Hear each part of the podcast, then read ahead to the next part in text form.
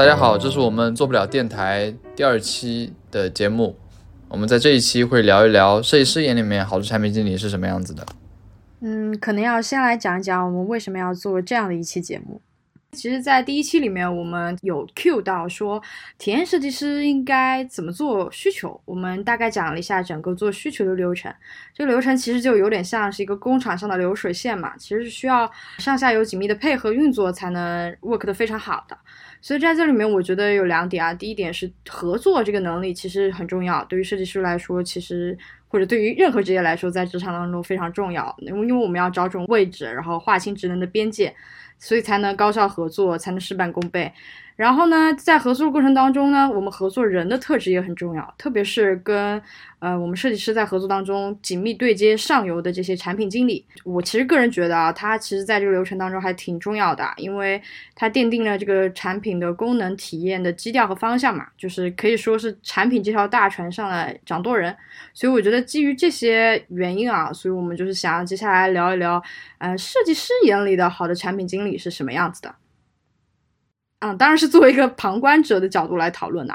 以下所有的言论和讨论都是我们三个人的个人想法，不引战。对，其实产品经理在外部来看会有很多不同的视角嘛，去评估一个好的产品经理他应该是什么样子的。那从我们这边呢，我们大概会从两个角度去分别聊一下一个好的产品经理他。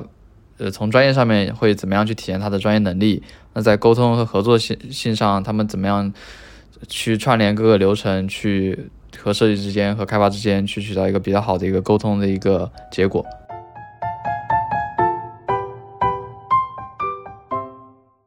对，那我们首先就从专业这边去聊，就是还是核心来讲的，回到刚刚 Q 的开始那条嘛，因为产品经理会很大程度上奠定这个产品的体验的基调与方向嘛，所以就对我来说呢，我其实非常希望和我合作的产品经理能够就是有自己的思考，他能够从顶层的策略拆清楚落到自己职责内的这些产品的逻辑，然后去清楚的定义问题和背景。我觉得很多时候你要解答一个问题，核心是你要找到这个问题，要提一个很好的问题。那我觉得可能很多产品经理其实不一定具备这样子的能力。其实我觉得刘琦刚才说那个点挺好的，就是很多产品经理在设计师的眼里看来呢，其实他并不能精准的定义问题。所以我自己感觉，其实一个好的产品经理相应的特征就是说，他可能有自己一套产品的方法。虽然我们经常能在市面上，包括一些像极客这种软件，看到很多产品的 KOL 在输出自己的东西，但我反倒是觉得在普通的合作中很少能看到说有一个自己完整的产品思路体系的产品经理。就简单来讲，就是我遇到的很多产品，如果说坏的产品嘛，他们的特征就是说可能在产品的判准上不是那么准，总是呢反复的来推翻自己的想法，而且不能给这些理由一个很好的支撑。那相应来讲呢，其实一个好的产品，我觉得我遇到的好的产品大部分都是说我在不同的场景下面对不同老板的意见，我都能够有一个很好很稳定的输出，我自己觉得为什么这个功能应该这样设计，为什么这个功能不应该这样设计，而不是说单纯的是一个各方意见的传话筒，或者说从一些非常临时的角度来给出建议。是的，我们经常嘲笑一个不合格的产品经理，我们会称他为需求翻译机。对，就产品经理的话，其实我觉得本质上来说，就不管他有再多能力项，其实我觉得你只要在互联网公司里面，其实最基础的能力就是说你去发现问题，然后你去解决问题，其实就是这8个字。但实际上我们在作为设计师去承接这个需求的时候，很容易能够去发现说用户这个产品经理是不是真的在做这件事情。就有的时候他可能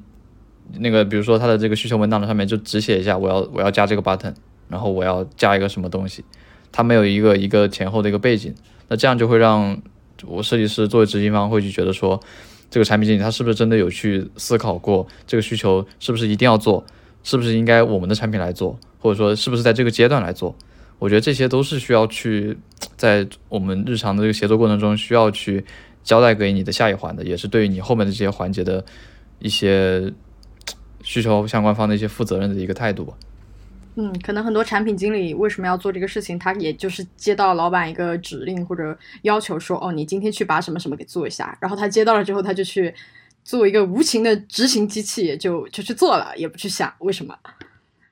其实我想解释明恩今天讲那个例子嘛，其实就是比如说很多产品给到的设计需求就是说我要加一个什么东西，加一个按钮，或者在某一步加一个拦截步骤。那其实这个时候从设计视角来看，一个好的产品首先第一点就是应该把设计师当成一个业务的承接合作者，然后给出充分的理由，而不是只是一个执行者。因为这样的话，如果只是一个执行者，我们接收到的信息语境都是局部的，很容易就把这个事情最后做走样，或者说完全不理解为什么产品这样做。第二点呢，就是说我自己遇到很多产品其实会在这个时候他不太能理解一件事情，就是当我们给一个产品加一个复杂度的时候，肯定意味着要在某些地方损伤一些用户体验，就并不能说一个产品里面功能越多越好。当我们在一个功能里面加一个新功能的时候，肯定是会在别的地方减少说用户体验的一些顺畅度呀，或者说给用户多了一些选择的困扰呀。我自己遇到，我觉得一个好的产品应该是能够充分理解这些事情的，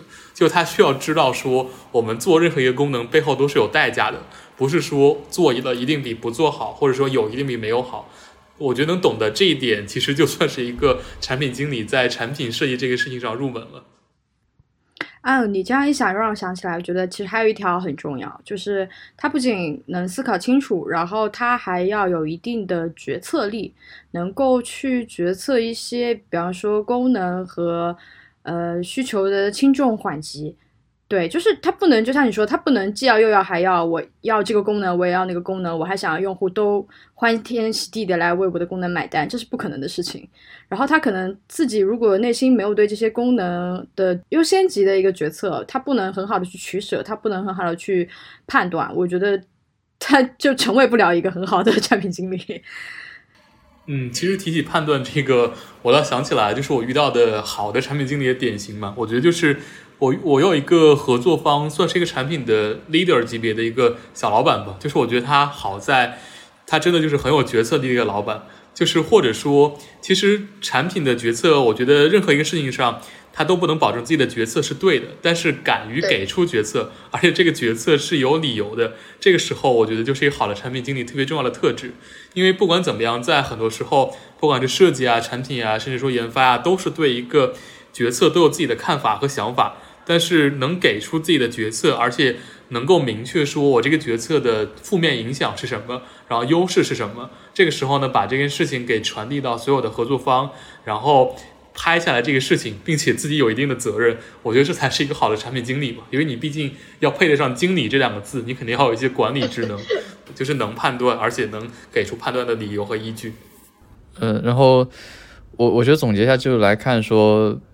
其实不管是产品还是设计还是开发，其实大家的目标都是一致的，都是为了让产品这个综合的体验在上线之后有一个比较好的一个体验，然后有一个比较好的用户口碑。那既然这样的话，那我觉得好的产品经理他就不妨说多去做一些思考，然后多去做一些沉淀，在这样的一个需求交接的过程中，把设计师当做一个可以去提供帮助的人，这样大家可以为共同的目标去共同努力嘛。对，那这样如果可以这样的话，如果大家可以一起这样合作的话，那有什么不可以的呢？对，就刚才讲到说就是思考这一点嘛，其实提到思考，就是很多时候就会想到一些，比如说刚才提到我们很多产品 KOL 在不断的在各个平台发表自己的思考。其实我自己首先觉得，一个产品它能够跟随这些时代不断的表达自己对非自己产品的意见和建议和想法，其实是一个挺有意思的特质。就我自己之前在一家公司里边，其实有很多产品会写自己的类似于就是小博客的感觉吧，然后公开到整个产品里边、整个公司里边来，然后他会写自己说某一个时间段有什么样的思考，然后用了什么样的产品，然后可能就好像是就在发极客一样，只不过因为这个东西它是对内部的，而且就是实名制的，所以它写起来可能会更有一些严肃感吧，然后可以很严肃的分析一些事情，有一些质量都是蛮不错的，就是尤其是一些产品老板啊，你可以看到他没有当老板之前，他在一些产品思考上是怎么写的。就所以我感觉说，一个产品有很多这种跟随时代的一些新的想法、新的思考、新的见解，不断想了解新的产品，这个事情其实真的是蛮重要的，会让我感觉到这个产品真的是一个非常非常值得合作的一个伙伴。对，我感觉其实这方面也来说也是产品专业能力的一种体现了，就是跟这种看上去是很专业的产品经理合作，内心都觉得很安心，这个产品一定能做好，很有信心。所以就看他写的东西，那些东西就会觉得他还是在去不断的去学习新的东西嘛，然后会去对一些比较创新的一些体验会感兴趣。那其实这个关于这个了解趋势方法，其实这个最早可能还是得追溯到张小龙还有王兴他们在饭否上面写的一些内容，可能这个习惯最早都是从他们那边逐步传承下来。但是其实我提到这个饭否，我想到说其实好多产品，就是其实我觉得产品在某些平台上还是挺招人烦的，就我经常都在极客上看到一些说为什么产品的意见这么多，或者说拿哪个产品用来表达一些不太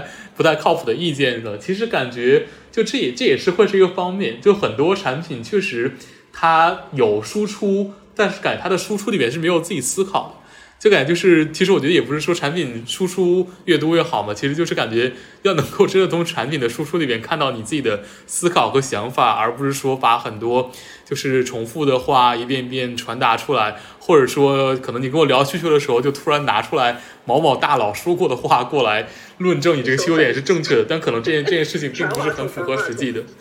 是的，就像你刚刚说的，就是产品经理要有一些自己的思考，要有一些沉淀嘛。就像在平时当中，就是他们可能会去写一些 PRD 啊，又称 MRD 的东西。其实我觉得，其实那有些也算是一个可以当做思考的或者表达的一个空间吧。就是我有些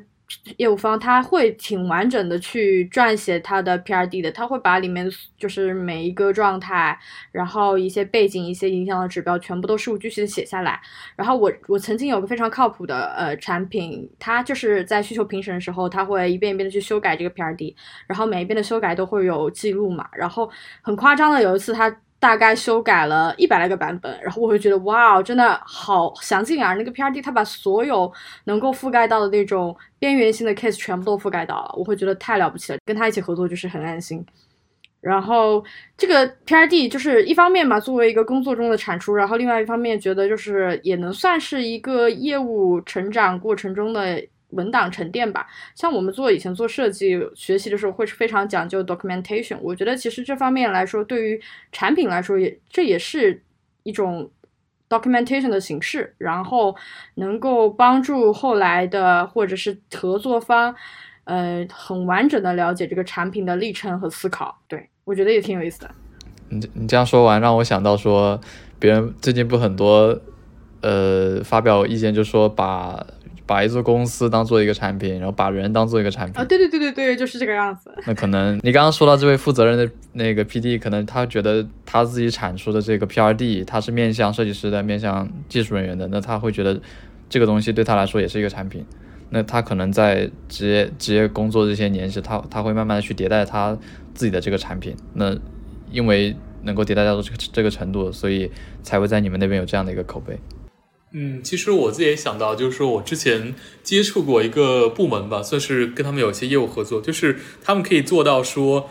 抛过来一个文档，然后这个文档里边按他们的一些功能分区啊，然后把所有的他们之前做过的功能的文档，就是 PRD 给罗列好，然后你通过这个文档里面来看他们这些 PRD， 然后就能理解说可能过去的1年或者2年他们做哪些迭代。但是我觉得这种事情反而在很多的公司或者部门是做不到的，就你可能只能你找他们来问说 OK 我们最近做过哪些功能迭代，或者说怎么让一个新人快速的就是融入这个团队，他只能包括产品他也只能抛过来一堆设计稿让你自己去来看这些是我们做了什么功能，而不能保证说你只来看我的文档就能看懂说我们最近这1年是怎么思考的，然后做了哪些功能迭代，为什么要做这些功能，然后这些功能表现是什么样的。就我自己感觉到，就比如说你入职一个公司，或者说合作一个新的部门，他抛过来这么一堆文档的集合，然后你来看过去他们做的这些事情，就能很明白，就确实是一个很让人安心的特质。但反过来，如果他抛过来给你的是一堆设计稿的链接，或者说一堆截图，那你会感觉到说好像是不是不太专业？那你作为一个产品，你的自己的产出在哪里的感觉？对，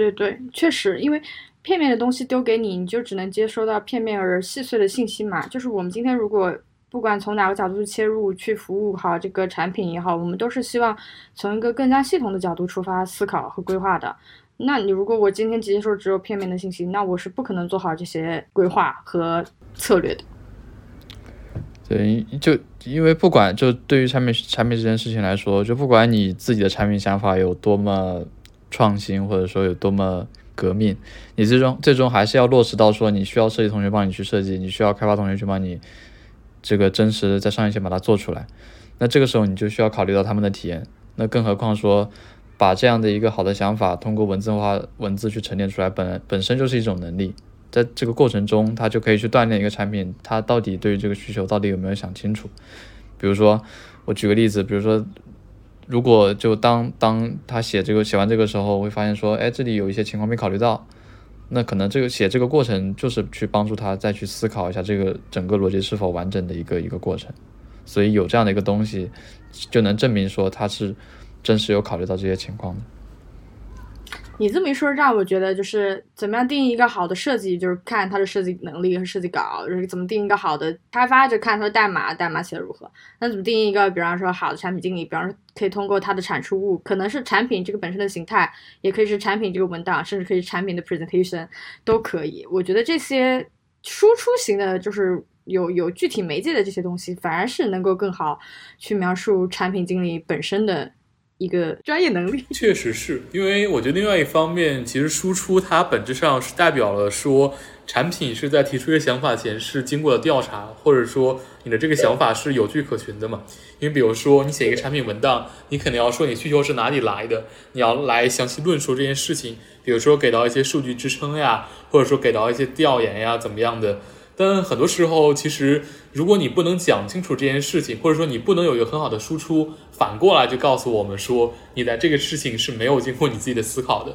你提过来就是一句话或者一个老板的想法，那这个时候作为一个合作方自然觉得你不专业嘛。就之前有一篇文章叫做好像是叫做像当一个师长一样来当产品，就大概是讲了一篇文章，就是林彪写的叫如何当好一个师长，然后里边就会讲说其实做一个产品是跟打仗有点像嘛，你要去做很多的调查，然后你要去摸清地形，就这个时候我觉得是一个蛮负责任的产品需要做的事情，先调查然后再发言。这感觉就跟前面那些要提出个好的问题有一些关联了，就是我今天为什么要做这个事情，我一定要有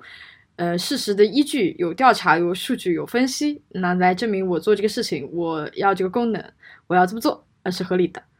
对，我觉得确实有很多，比方说产品经理会拍破奶酪说，我就要做这个，是因为啊我的竞品在做，我们不能输，我们要跟着他们一起做。又或者说这个东西体验不好，为什么不好？因为我问了我旁边的同事，他看不懂。就是很多这种没有根据的发言，其实就是让我们也觉得你怎么能这样做产品呢？提起这个从同事来得到需求这件事情，我想起来我同事遇到了一个产品给过他的意见呀，就是产品他过来说有2/7的用户认为这个功能需要被改，或者说被改成什么样子。然后最后其实这个设计师就很纳闷啊，说你怎么做调研，调了多少用户样本得到了2/7这个数字呢？后来问了一下，说是因为他们那个产品组里面一共有七个人，然后他问了这7个人，然后发现有2个人觉得这个产品需要改，然后最后给到了这么一个数据。然后当时就感到很无语，就是说有调研当然是件好事，但是你要保证说这个调研你还要遵循一定的科学方法，你这样给过来一个数据就跟没有给数据其实完全是差不多的事情。是的，而且我觉得有时候产品经理可能也会比较会盲目的相信用户的反馈，因为其实在这种反馈的流程当中，就是或者说做用户调研的过程当中，其实并不是所有的用户发声都是合理的，有大部分的静默用户他们真正的需求没有被洞察，而可能产品经理由于种种原因，比方说就是赶时间啊，或者是说老板的意见啊，或者是说我自己的认为啊，他会去盲目的相信这些发声的用户，会觉得他们的反馈或者说他们的诉求是合理的，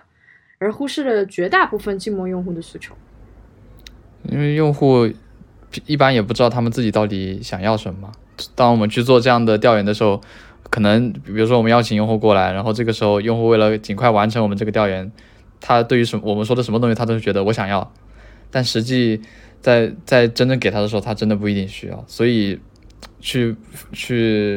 怎么说，怎么去验证一个用户真实的需求呢？不是说去看他想不想要，而是看他会不会真的去购买它，会不会真的愿意去付出对应的一个价值。提起筛选用户需求这个点，其实我到反而就我很常会觉得，就是设计师来做一些这种功能取舍的时候，其实很多时候判准就是设计规范或者说设计标准嘛。其实每个产品都有自己的气质，它的规范是不一样的，就是你在某个产品用的一些经验不能放到另外一个产品。其实我会觉得很多时候一个好的产品应该是对自己的产品气质是有很深的了解的。就比如说设计师肯定会很熟知自己在做的产品的产品就是设计上的标准和规范嘛，然后我知道可以用什么的东西。对，但是很多产品我会觉得他们反而是不太了解的，因为他们没有一套硬性的规范来约束。很多时候比如说就会问你说，为什么这个产品能做，我们这个产品就不能做，但它其实本质上表现在设计师这边是我们的设计规范和他们设计规范不一样，但表现在产品上就是说我们的其实产品之间的气质是不一样的。能懂得产品气质的差别，并且能朝着自己的产品气质的方向去做功能设计，我觉得是一个产品非常宝贵或者说非常加分的特质。原来说这个气质可能确实它怎么说，就可能也不是所有的公司都会有很明显的这种气质，但我觉得有一点是说你需要对你服务这个产品，最起码这个行业你需要了解的非常深刻。就比如说你是做 2B 的，那你最起码得对你这些竞品啊是要有一个基本的了解的。对于这个行业你到底在服务什么样的用户，他们有什么样的特点，到底谁在为我们的产品买单，对吧？像这样的一些基础的东西，我觉得都是需要有一个自己的一个了解，这样你才能够根据这些用户的需要，然后包括他们所在的场景去做一些分析嘛。那如果没有一些这样的一些基础了解的话，你如果把它当做，比如说你做 B 端的东西，你把它当做一个 C 端的用户 C 端的一个产品去做的话，那就会导致这个产品就提出来的需求自然也就是不符合这个标准的。其实我们刚才聊的这些都是跟那个思考或者说是想法有关的嘛。其实感觉执行能力也是一个挺重要的产品特质，因为很多时候还是刚才说了嘛，产品经理是背着经理两个字的，你是要负责说把我们各种想法包括设计稿给落实到开发出来的功能上，然后供给给用户的。所以很多时候一个产品真的能做成事情，把一些想法给落地，包括一些设计的想法呀，甚至说研发的一些想法呀，都能融合起来给到用户，还是挺重要的一个特质。就我觉得有些产品虽然老实说他们的思考能力其实没有那么的强，但是我觉得他们作为我的合作伙伴，如果真的是能够做事非常雷厉风行，把一个事情推动的很快很及时，也是一个非常有专业水准的特质吧。就我觉得可能思考这一方面执行力也是很重要的一方面。对，那其实就有点像一个合格的项目管理。对，就是产品就不管你再怎么说，你作为一个公司的员工，然后你不管你在外面发了什么样的一些输出，还是说你影响了多少人，最终影响你怎么样去定义你是否在这个机构里面是否是一个好的产品，那就是看你自己本身的产品到底为这家公司贡献了多少好的口碑，贡献了多少好的产品具体的体验。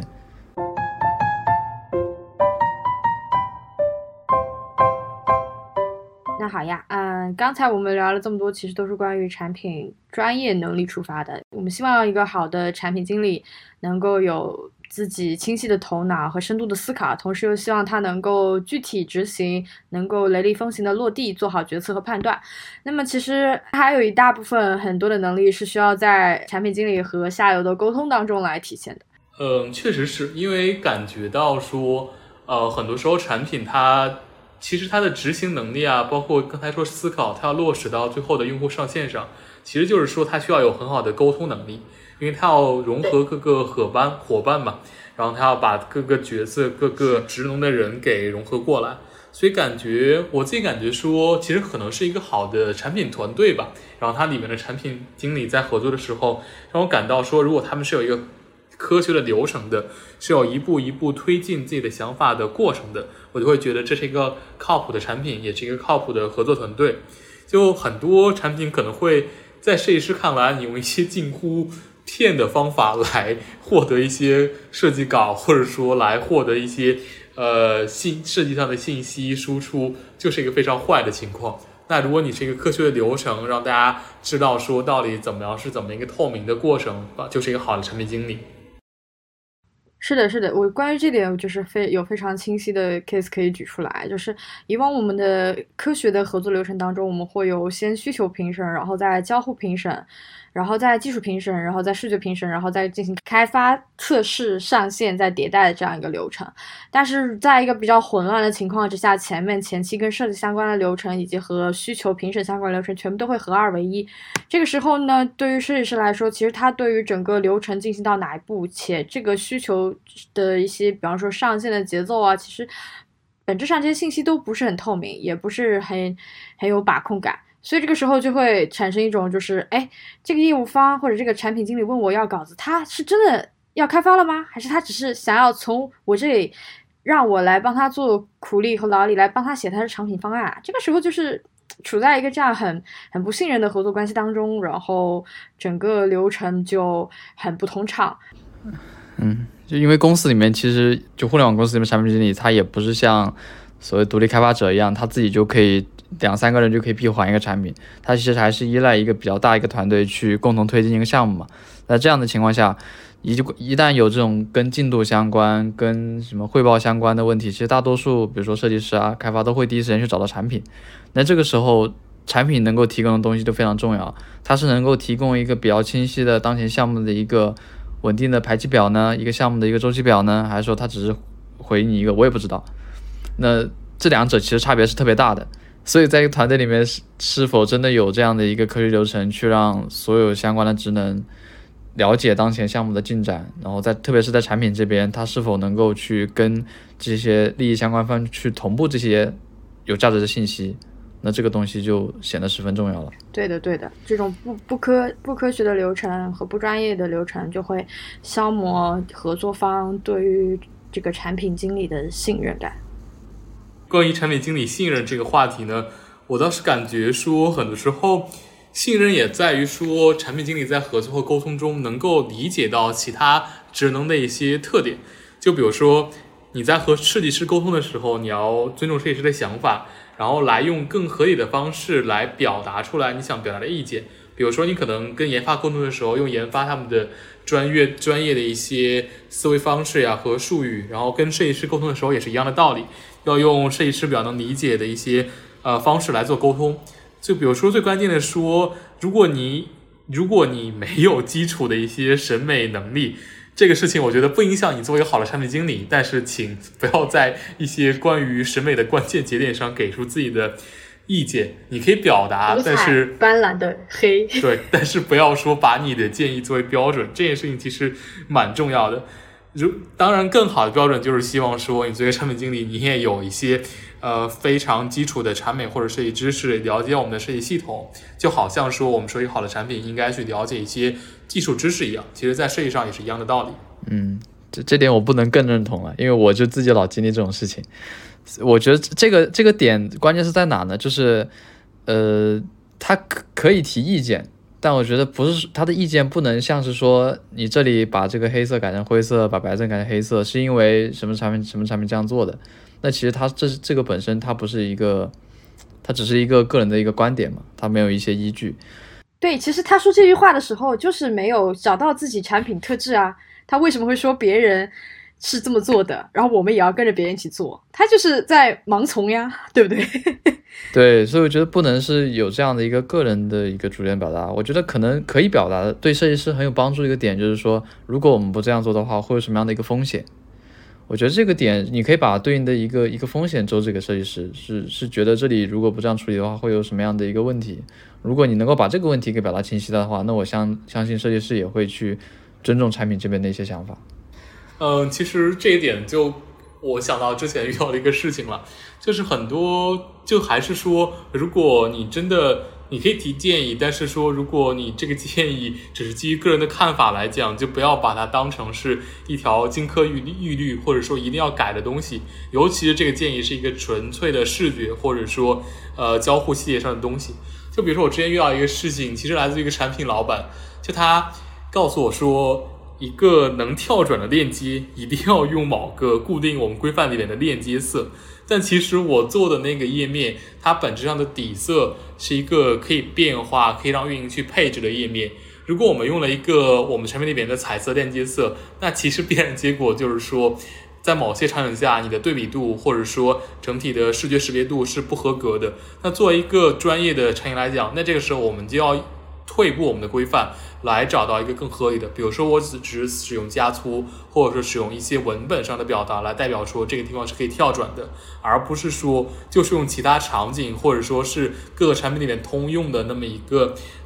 颜色来表达。就这个时候我觉得它是一个非常专业或者说非常涉及细节的一个东西，就你当然可以提你的建议啦，说其他地方是这么做的能不能改一下，但如果我能够对这个事情提供出来合适理由也能够给你解释明白，那你就不要把这个意见当成是一个金科玉律，就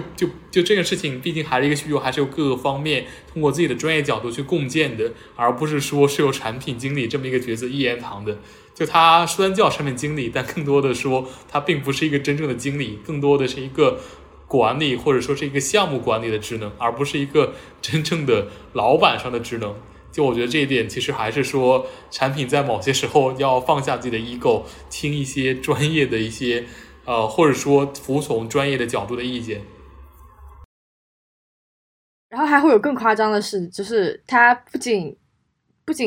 私自给你指导意见，然后呢他还不承认他给过你这些意见。有时候我们就是由于合作方的一些彼此的尊重，我们真的帮他做了这样子的设计上的改变，但是最后到了我们这边或者到了更上层的汇报和决策当中，发现哎，这个设计或者说这个方案为什么最后呈现成这个样子，然后这个时候呢他就开始甩锅了，说是设计师自己要改的。就甚至不能说一个好的产品经理所不应该有的特质，就是一个如果你有了你就是一个非常糟糕的产品经理的这么一个极大减分项嘛。就是说产品你作为一个需求的发起方，作为一个重要的合作伙伴，就千万不要甩锅这件事情。就我觉得在合作伙伴的面前或者甚至老板面前去替合作伙伴来扛下一些事情，这件事情是非常必要的，甚至说设计师也可以为产品来互相扛事情嘛。就是说这件事情确实是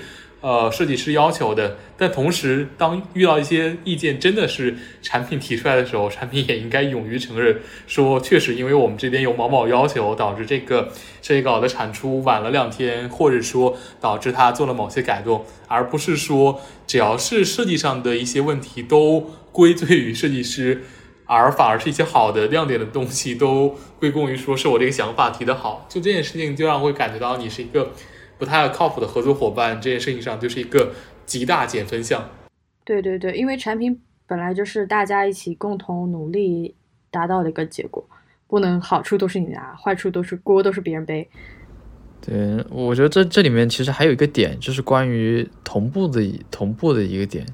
就是比如说我作为一个产品，如果当我需要对设计，比如说我设计已经做完了，这个时候我需要在设计上面我要补充一些点，那这个时候其实最重要的不是说我自己拿了一个文件然后我就跟开发说我要这么改，那这个时候其实他应该做的一个点是说，但凡我要在设计上面有变动，那我应该第一时间去周知设计师，可以一起去看说这个变动我们怎么样去改，怎么样能够在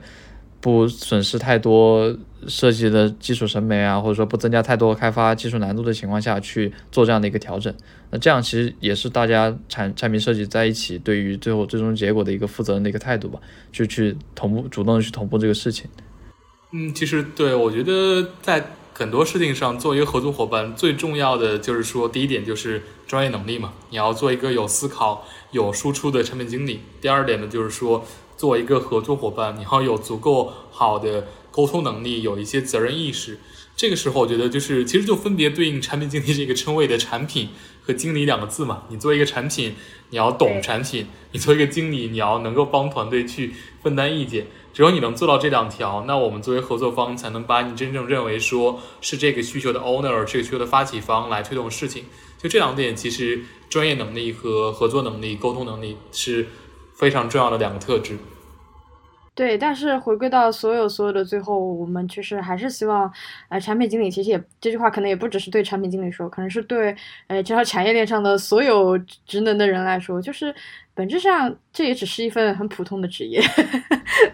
对，嗯，对，其实就跟我刚才讲的那个故事一样嘛。产品经理，我们说经理这个词，并不是说他真的就是这个需求的唯一负责人，或者说是所有的细分领域都应该由他来决策。而更多强调的是，他是这个项目的发起方，是这个需求的推动者。所以说，其实尊重合作方的意见，大家一起去把这个事情办好，一起去在协商中把自己的职能发挥到最大，其实是一个需求成功的前提，也是一个好的产品经理保持一个好的沟通、合作能力，包括执行能力的一个前提。所以，其实说机构要小，不要真的把产品经理这个角色就当成是一个唯一特殊的职业，其实是一个非常正确的一个视角。我觉得，有这么好的一个视角，其实能够帮助产品经理有着更好的决策、沟通，包括协作的能力。对，因为其实讲这么多ego再大也没有用，好的产品其实就是要靠自己做过的产品来说话的。对，这点我是特别认同的，就是举个例子的话，就是一个音乐人，他其实拥有再多的标签，其实都不如周杰伦这三个字来的有说服力。我觉得产品也是一样，就是你做过什么产品，就能代表你自己本身，它就是你的一个孩子，是一个能力的一个体现嘛。就像微信你想到微信，你会想到张小龙；想到美团，你会想到王兴；然后想到网易音乐，你会想到王诗牧。对，就对。我觉得这些就是一些很好的代表嘛，就大家，我觉得好的产品可能都会去向往成为这样的一些角色，不要说被一些其他的一些外面邪道给误导了。是，毕竟大家都是打工的，大家都是为着一个共同的美妙的产品和体验的目标一起奋斗的。那在这一期我们聊了一些关于设计师眼里好的产品经理都有哪些特点，大家也可以把自己觉得好的产品经理都有哪些优点啊，或者说在工作里面碰到一些好的产品经理都有哪些好的习惯啊，打在评论区，我们可以在评论区做一些更多的交流。